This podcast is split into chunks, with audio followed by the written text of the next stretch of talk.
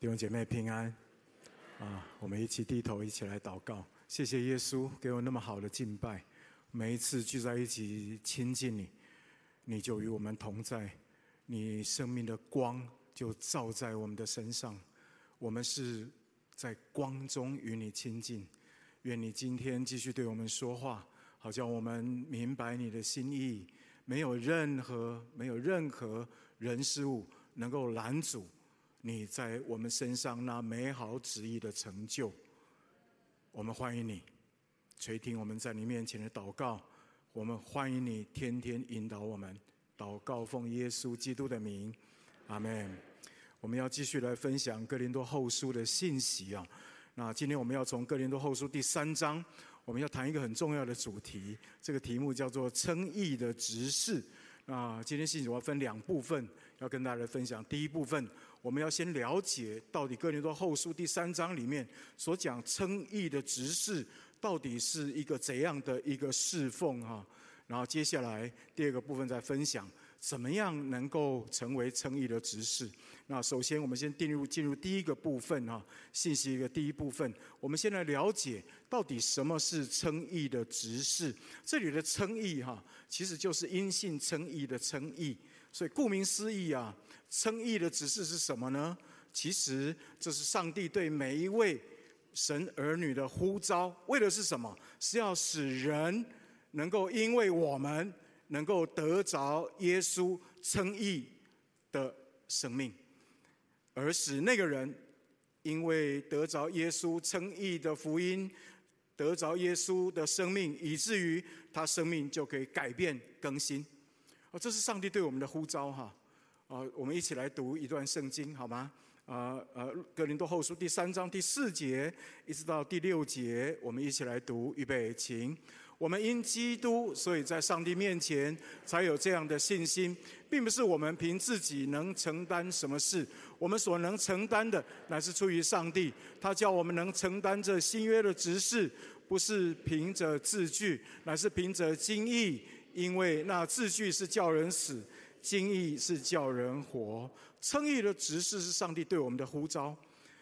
上帝透过因信称义的福音拯救了我们，使我们的生命得到改变。但是不是到此为止啊？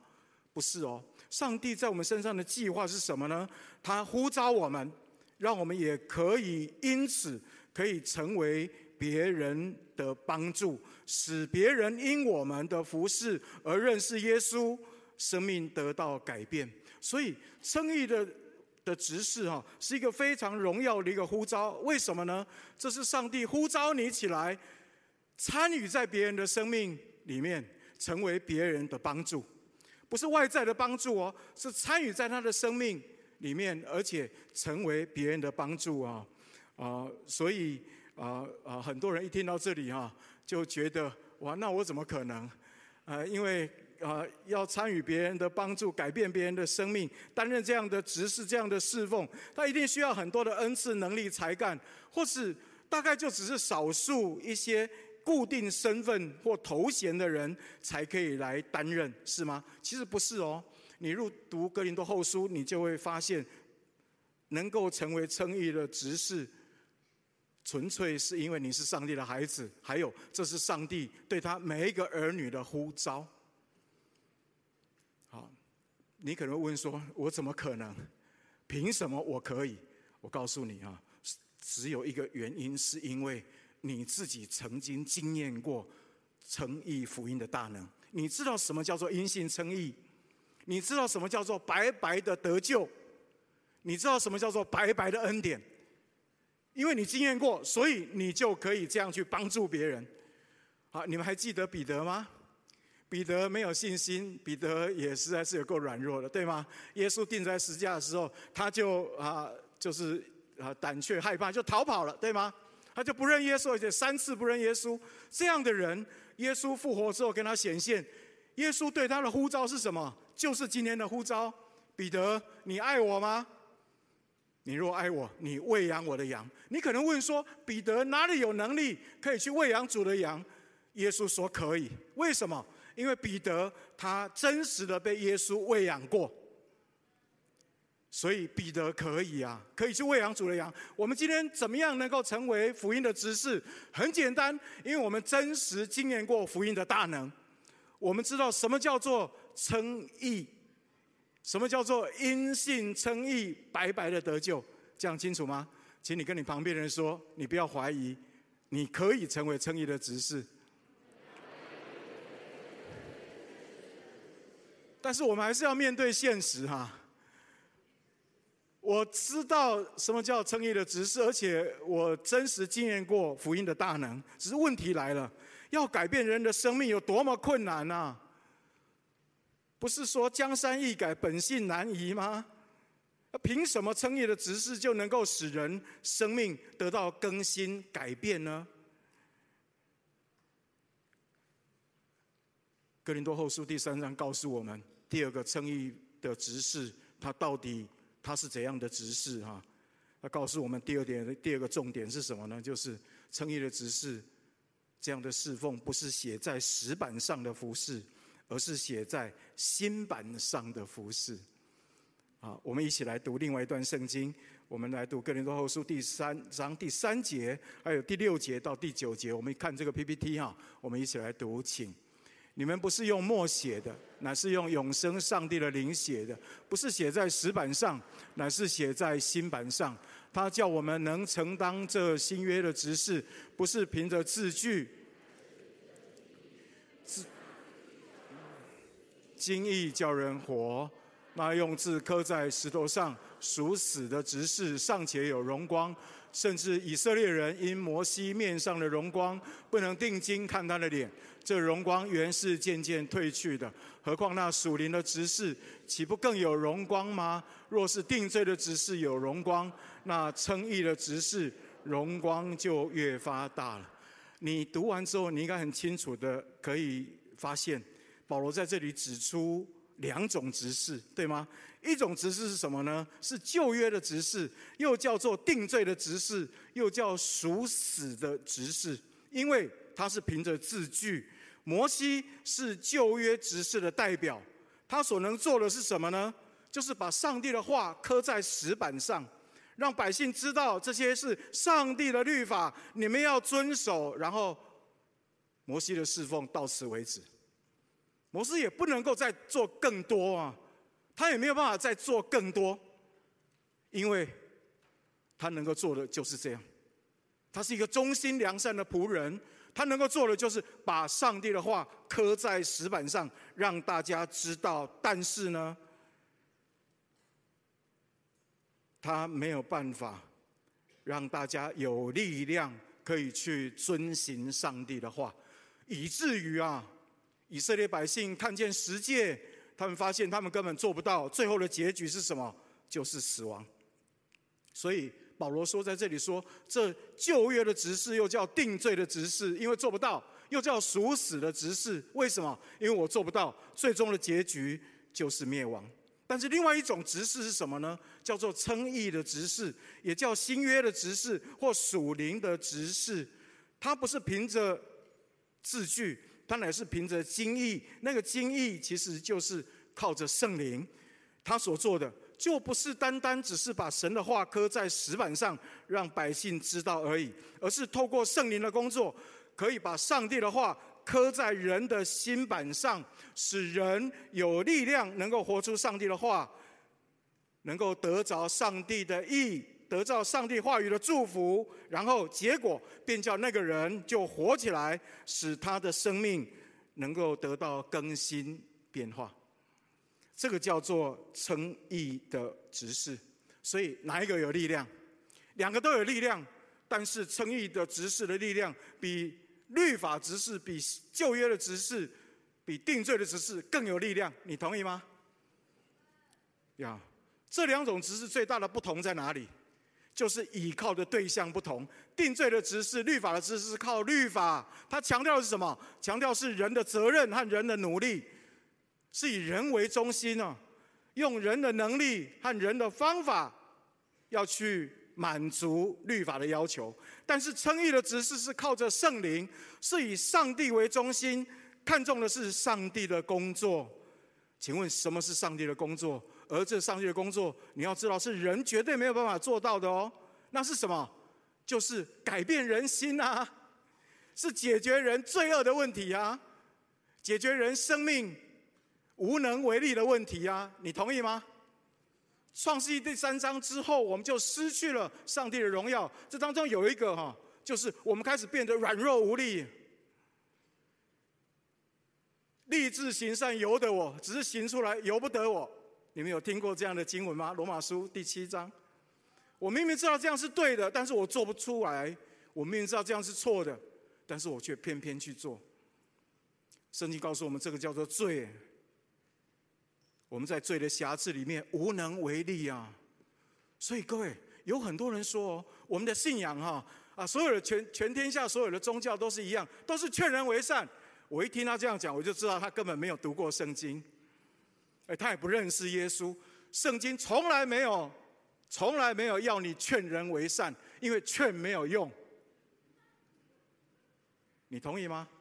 如果用，天下太平啊！不可以闯红灯，然后全台湾的老百姓都遵守，那警察就失业了。你们知道我在讲什么？每天都要灵修，会因为这样一句话，然后所有人就开始灵修吗？我看不会啊。所以圣经从来不是劝人为善，圣经是什么？圣经是变人为善。是让人因为神的话，因为圣灵的工作，把神的话刻在他的心板上，以至于他的生命就改变，他内心改变，以至于他就自然而然，他就可以不闯红灯，他就自然而然就有力量，可以去读圣经亲近主。你了解吗？这是圣灵的工作，从头到尾都是圣灵的工作。摩西传的律法有功用。有荣光，有能力，因为律法让人知道什么是对的，什么是错的，进而可以约束罪恶。但是仅此如此。所以，律法重不重要？重要。教会需要律法，国家需要律法，公司、职场都需要律法，都需要规定。因为律法告诉我们当如何行。但是注意听哦，不是律法不好哦，律法它没有办法改变人心。老板可以花很多很多的奖金，发很多很多的奖金，花很多很多的钱去添购设备啊，然后呢，让公司的环境变得更好。但是不尽然就代表公司的员工就会比较爱老板，就会比较爱工作。你了解吗？这是两回事，这是两回事。但。律法虽然没有办法改变人心，但福音的执事却在改变人心这件事情上面大有能力，因为这是三位一体真神的工作，而且他已经做成。道成肉身的耶稣已经来到这个罪恶的世界，他替你我这软弱无力的罪人，已经死在十字架上，他承担我们的软弱无力。然后他要把我们从我们的软弱无力当中拯救出来，从我们的罪恶当中拯救出来，从愁苦当中拯救出来，而且他就住在我们的中间，充充满满的有恩典有真理。他是世界的光，也是我们生命的光。当他住在我们里面的时候，我们就可以从里面到外面可以有彻底的改变。这叫称义的执事。所以称义的执事是什么？是上帝对我们每一个人的呼召，但是注意哦，称义的执事不是劝勉的执事，不是，而是依靠圣灵的执事，把人透过圣灵的工作，能够带到耶稣的面前，经验福音的大能的执事。OK，而这是上帝对我们的呼召，请你跟再一次跟你旁边的人说，上帝呼召你成为。称义的执事，他要大大的用你。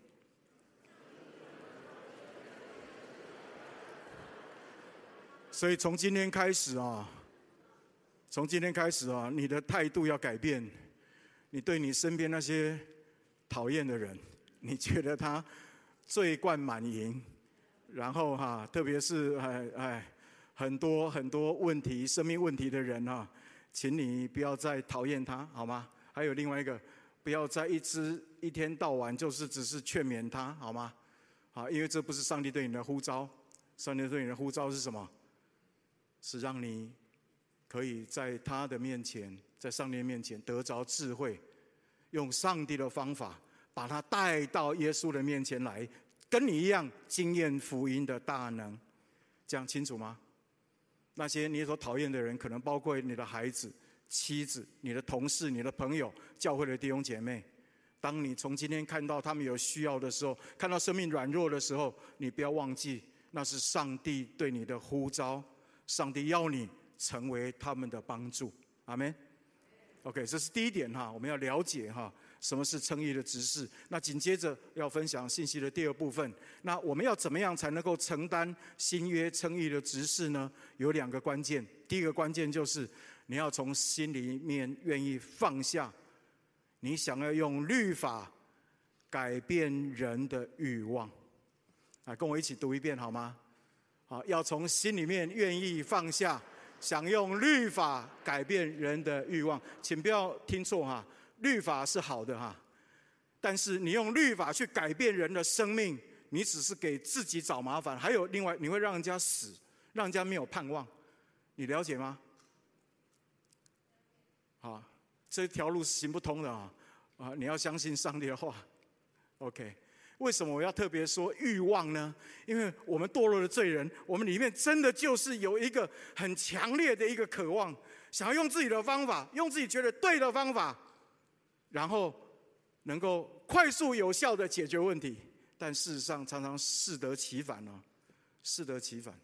我们当中有很多做爸爸妈妈，你们都知道我在做什么。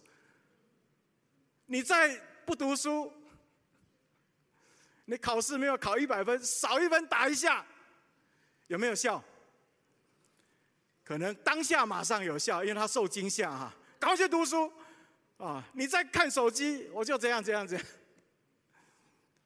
当下有效，但是，那个考完试之后啊，如果啊，如果你不用藤条在旁边伺候他的话，他就不读书了。这个是律法的功用。OK，那我们该怎么办？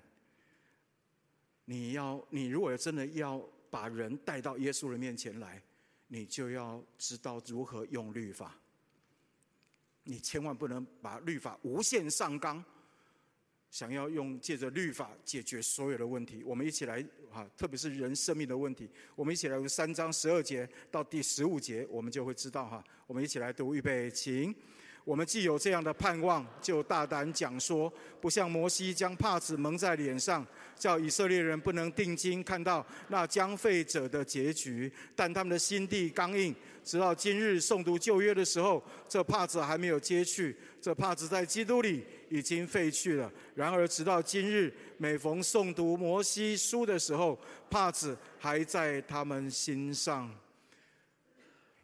保罗在这里就指出来以色列人的问题，啊，他用摩西哈啊用帕子遮脸的这个例子哈，他来告诉我们一个很重要的真理是什么呢？就是律法，律法的功用是有限的，是暂时的。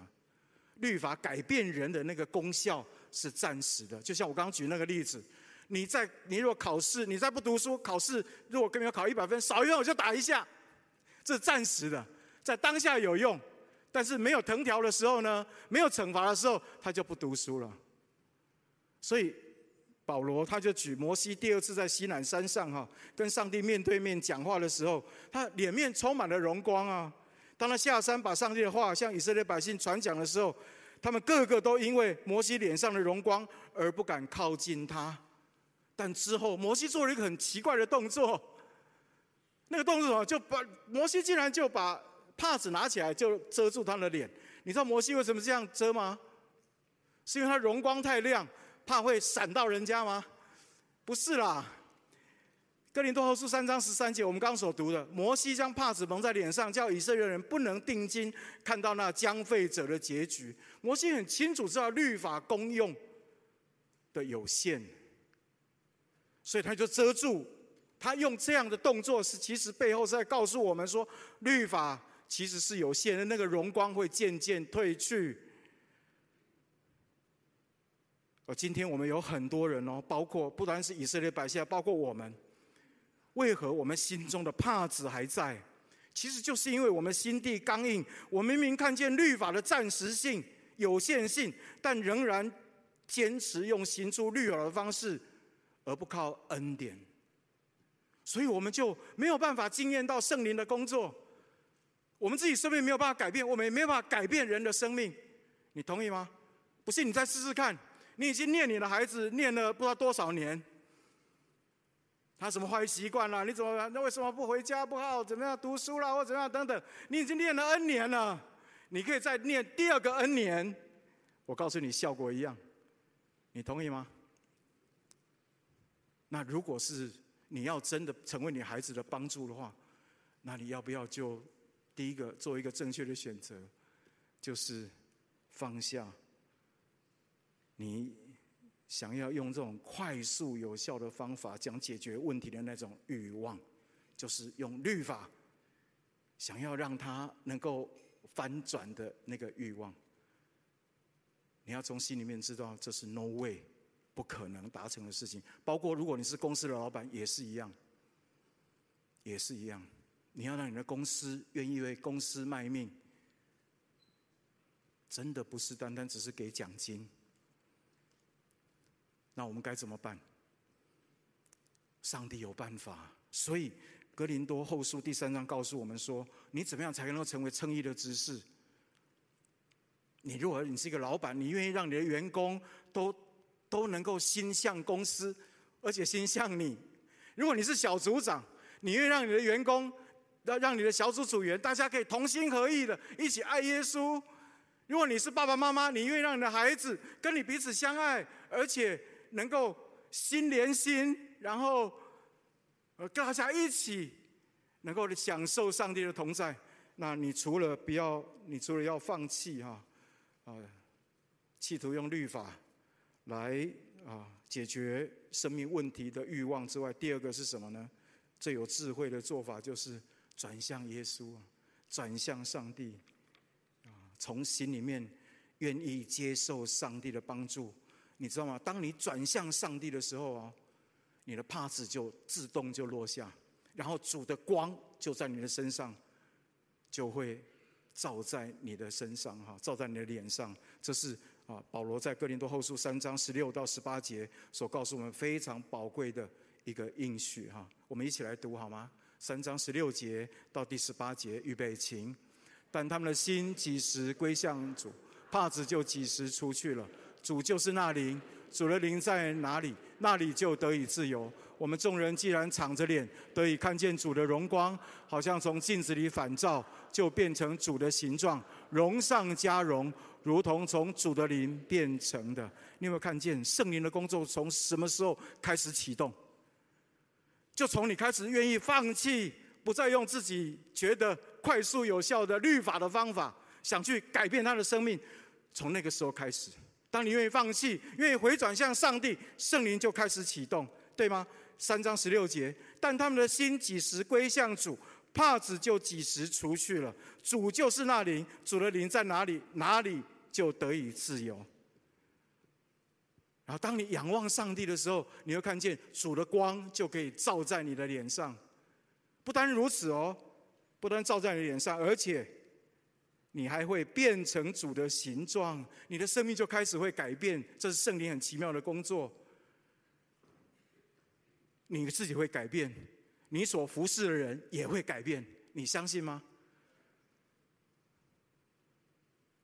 所以我们要求主帮助我们哈，让我们有一个觉悟啊！哎，你愿意成为称义的执事吗？你愿意成为不是单单只是告诉人要做什么事做什么事？啊的的啊的人吗？啊，一天到晚告诉人家哈，报告好像好像那个啊那个留声机一样，就不断的重复啊，然后没有效啊。那既然没有效，我们就用新的方法。那新的方法是什么呢？当你的肉体要告诉你想要告诉你所服侍的人，可能那个就是你的孩子，或是你的配偶，或是你的小组组员，或是你的家，或是你的同事，想要冲口而出告诉他要怎样怎样的时候，你就稍微忍住了，不要讲，就稍微忍住，因为你知道这一这一招没有效，这已经实验过没有效，你就忍住，然后呢，马上转向上帝，或在心里面祷告：主啊，救我，请你帮助我，让我知道怎么样用你的方法。你的方法是什么？就我需要圣灵来引导我，让我知道要说什么话。让我应该要采取什么样的行动，我可以来真正帮助到他。如果你没有，你不太清楚，那你就可以选择一件事情就好，就是你就是好好的爱他就好了，了解他的需要，为他祷告，够了，真的够了。你知道吗？这，你知道上帝就是这样对待我们的，你同意吗？我们都多么不听话。甚至比我们的员工还不听话，比我们的小组组员还不听话，甚至比我们的孩子配偶还不听话，你同意吗？那上帝有没有一天一天一天到晚在旁边念你？有没有？没有啊！我觉得上帝用一个方法是什么？每天在旁边爱你陪你，他想了解你真正的需要，然后在旁边愿意来帮助你，他等着你回转，然后就要用光照你，对吗？这就是我们的上帝啊！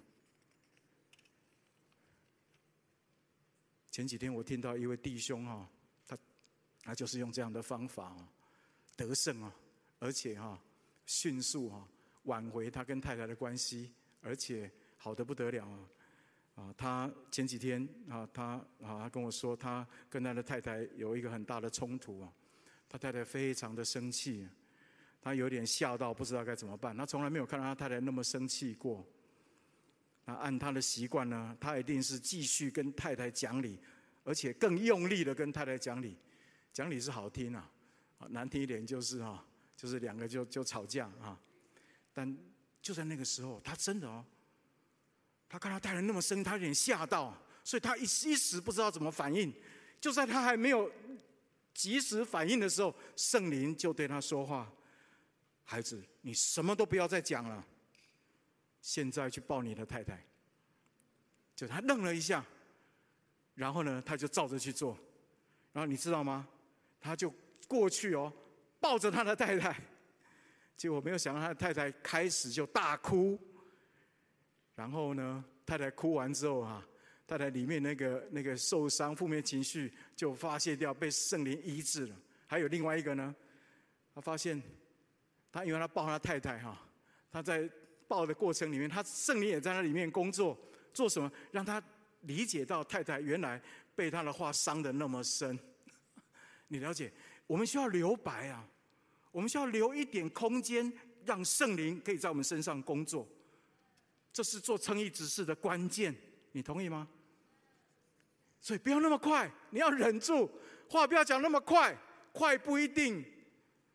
就能够产生比较好的功效。他就这样抱抱了之后，太太大哭，大哭完之后，太太得医治，他也得医治，然后他们的关系很快就恢复了。这就是等候圣灵、仰望上帝的一个功效。你们都知道，呃，上个月我的母亲哈跌倒，啊啊啊，她因为低血啊糖的原。的啊，就是血红素过低啊哈，然后他就跌倒哈，啊跌倒之后哈，右手骨折，所以送医院住院，好，那后来感谢主哈，他很快就出院了哈，啊，因为我们不给他做任何治疗啊，就 就就就就是手受伤的地方要治疗，但是因为医生说他怀疑他会他直肠的有有有肿大，不是那个那个什么啊，他的那个啊膀胱哈有有那个。啊，有肿有好有肿瘤的现象哈，有可能有肿瘤的可能，所以医生说是不是要要做侵入性啊大肠镜哈？那他受不了，所以我们就说算了，他九十岁了，哦，那那个他就在医院一直吐，一直吐，一直吐，所以那几天呢，啊，他他蛮辛苦的啊。那后来我们不做治疗，医生说没有关系，我们就出院，啊，就就是好好照顾他就是。其实出院的时候都还好，但过了几天呢，我的姐姐就打电话给我，她说妈妈不太一样，不太对劲，啊，我说怎么样不太对劲？她说妈妈有幻听，有幻觉的现象。那怎么样幻听幻觉呢？就是我妈妈她，她就跟我姐姐说，她哦，就是啊，心里面很害怕。为什么呢？因为昨他他自己，他昨天晚上他自己一个人哦，就走到荒郊野外都没有人在的地方，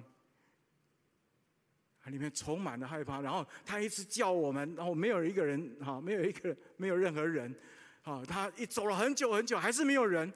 他也他也呼叫耶稣，也没有也没有。然后耶稣也没有理他，然后呢，然后然后我姐在旁边听我说：“啊，你不要我，立马我别修了，你你 昨天晚上你脚都不能走，你哪里会？”我妈就很生气，明明就有，哎，然后呢，然后啊、呃，然后呃那个呃，那隔天早上他又更加的哈，就是奇怪啊，就是他就跟啊我姐说：“这那么多人到我们家来，都是陌生人。”而且赶都赶不走，就这样，好，没有一个是我认识的，就就叫我好生气，就这样。我姐同样的反应就是说：“哎，你不要乱想，没有啊，就我们两个啊，哪里有？明明就有，就这样。”那我我妈妈也很生气，我打电话回去，我妈妈还跟我抱怨说：“姐姐怎么样怎么样？明明就有，她都怎样怎样不听话，然后等等，就就这样。”她很气，然后我很怕。我糟了，这糟了，糟，这是什么？这不是我妈妈，这很正常的。我开始在想，她是不是开始失智，然后等等。但是我问一些医生，他说失智是线性的哈，不会突然就这么样。他之前非常清楚，脑袋非常清楚，你知道吗？我就在安主啊，该怎么办？这个已经超过我的实实力，也超过我的经验，我不知道该怎么办。突然有一个感动，去问 YouTube。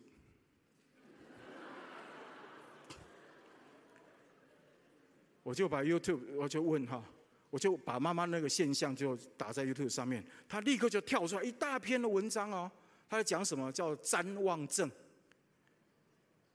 那我就看那个好大一篇哦，我看前面就开始吸引我，就是瞻望症的发生呢，通常是在长辈他面对很多突发的状况，特别是生命受到威胁的时候。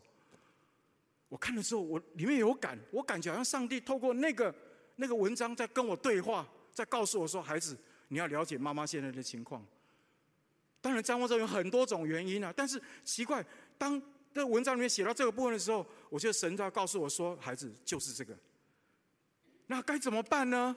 他下面一大篇哦，我扫过去就有一句话深深的抓住我。我觉得那是神透过那一篇文章在对我说话。他说什么呢？怎么样服侍张望症的人呢？就是不要把你自己的意见告诉他，而是要听他说话，去了解他真正心里面要表达的是什么。我感谢上帝。当他这么，当我看到文章的时候，我里面有一个确据，哎，我感谢上帝。我知道神在告诉我该怎么做，我就赶快坐车回回高雄陪我的妈妈。果然，他看到我的时候，他就开始讲。但是，他就开始说他怎么样哈？怎么一个人走到荒郊野外？然后我说你一定很害怕，对不对？他就一直点头，一直点头。啊，对啊，啊，我跟你姐姐讲，你姐姐都不听，就说我乱乱乱乱乱听。然后，好，然后啊，就这样。然后我就开始说你很害怕，对不对？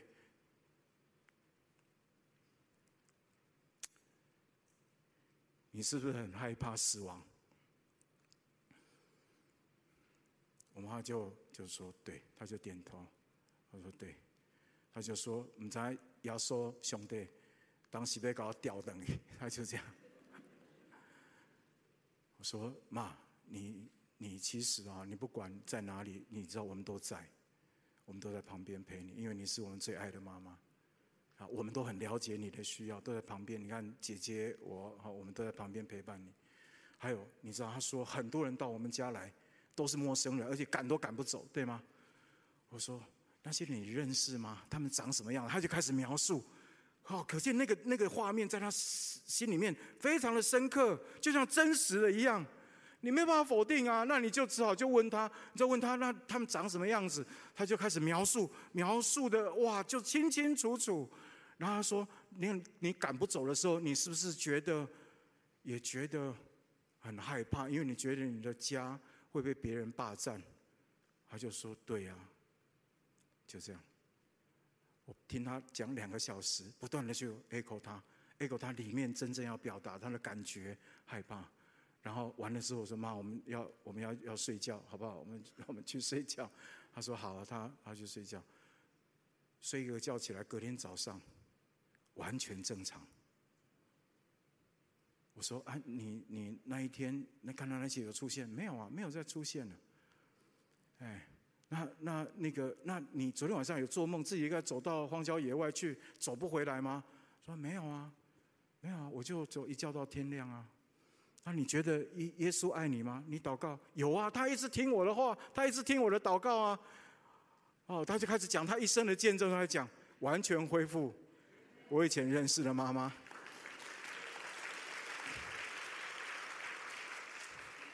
跟我讲这个见证啊，我其实也在学习什么叫诚意的执事。我们可以告诉别人很多的道理。我们可以告诉别人应该怎样、怎样、怎样，但是我们没有办法影响、改变人一丁点的生命。我们没有办法在别人最脆弱、最需要的时候，很到位的服侍到他。为什么？因为我们是人，我们跟我们服侍人一样，都是堕落的罪人。你同意吗？都一样有限。但是，我凭什么可以成为称义的执事？是因为我们有一位。真正可以拯救我们的上帝，他亲自来到地上，他很了解我们的需要，而且他就在旁边陪伴我们，为我们的罪死在十字架上。他很清楚知道我们的软弱，然后他从十字架十字架死了之后又复活，今天。成为我们随时的帮助。他说：“孩子，我要继续帮助你，但是你要愿意放下你那个想要靠律法的那个肉体，然后你来仰望我。然后如此，不单单你可以得到帮助，你还可以成为别人的帮助，因为这是上帝的心意。你喜欢上帝对你的美好的生涯规划吗？”求主成就，我们一起低头祷告。天父，我们感谢你，谢谢你把我们放在这苦难的世界，放在这个问题一大堆的世界。但是我今天来到你的面前，我愿意向你有一个悔改的祷告。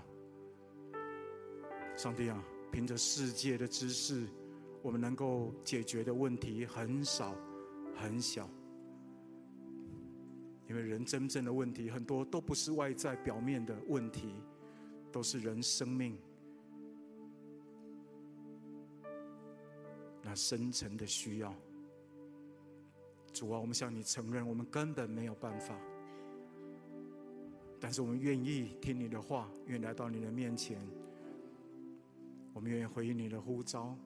主，我知道你的方法可行，因为你真实帮助过我。你真实让我的生命从绝望到盼望，你真实解决我许多我根本没有办法解决的问题，包括人际关系的问题，包括很多最软弱的问题。主，这是我真实的经历，我感谢你，我愿意回你的呼召，愿你的灵在我的身上发动。让我不会一天到晚讲道理，而是我愿意停下来听你的声音。我愿意停下来，让圣灵引导我，让我不单单只是解决表面的问题，我还能够成为人生命的帮助。我愿意回应你的呼召。我想问我们在座的弟兄姐妹两个问题，这也是两个祷告。我们当中有多少人，你今天愿意做一个改变？我觉得这是一个真实的悔改，就是你愿意放下你里面那个肉体一直引诱你，想要用律法去改变人的欲望。你愿意的，等下我邀请你一起来祷告。第二，你不但愿意放下想用律法改变人的欲望，你愿意今天从心里面要回转仰望主，你愿意接受上帝的帮助，那你可以成为别人的祝福。有这样的人，我邀请你把你的手放在你的胸口上，我们一起来祷告，好不好？天父，我们感谢你，愿你的圣灵造访我们，造访我们，让我们不是用邪气的方法，而是用称义，是属灵的方式，好叫圣灵可以在我们身上工作。主，你的宝血把我们洗得干干净净。我们向你承认，我们常常不留神，我们就会掉进。我们过去的行为模式里面，掉进用血气、用肉体解决问题的方式，我们里面就会焦虑，我们里面就会开始，我们口里面就会开始说出没有造就的话。请你赦免我们。我知道我们今天的祷告讨你的喜悦，主啊，帮助我们，让我们。仰脸看你这位发光的主，愿你这位发光的主把生命的光天天赐给我们，而且让我们的生命也因为你而改变，好叫我们越来越喜欢，而且越来越自然，用诚意的方式来服侍人。谢谢你，祷告感谢，奉耶稣基督的名，阿门。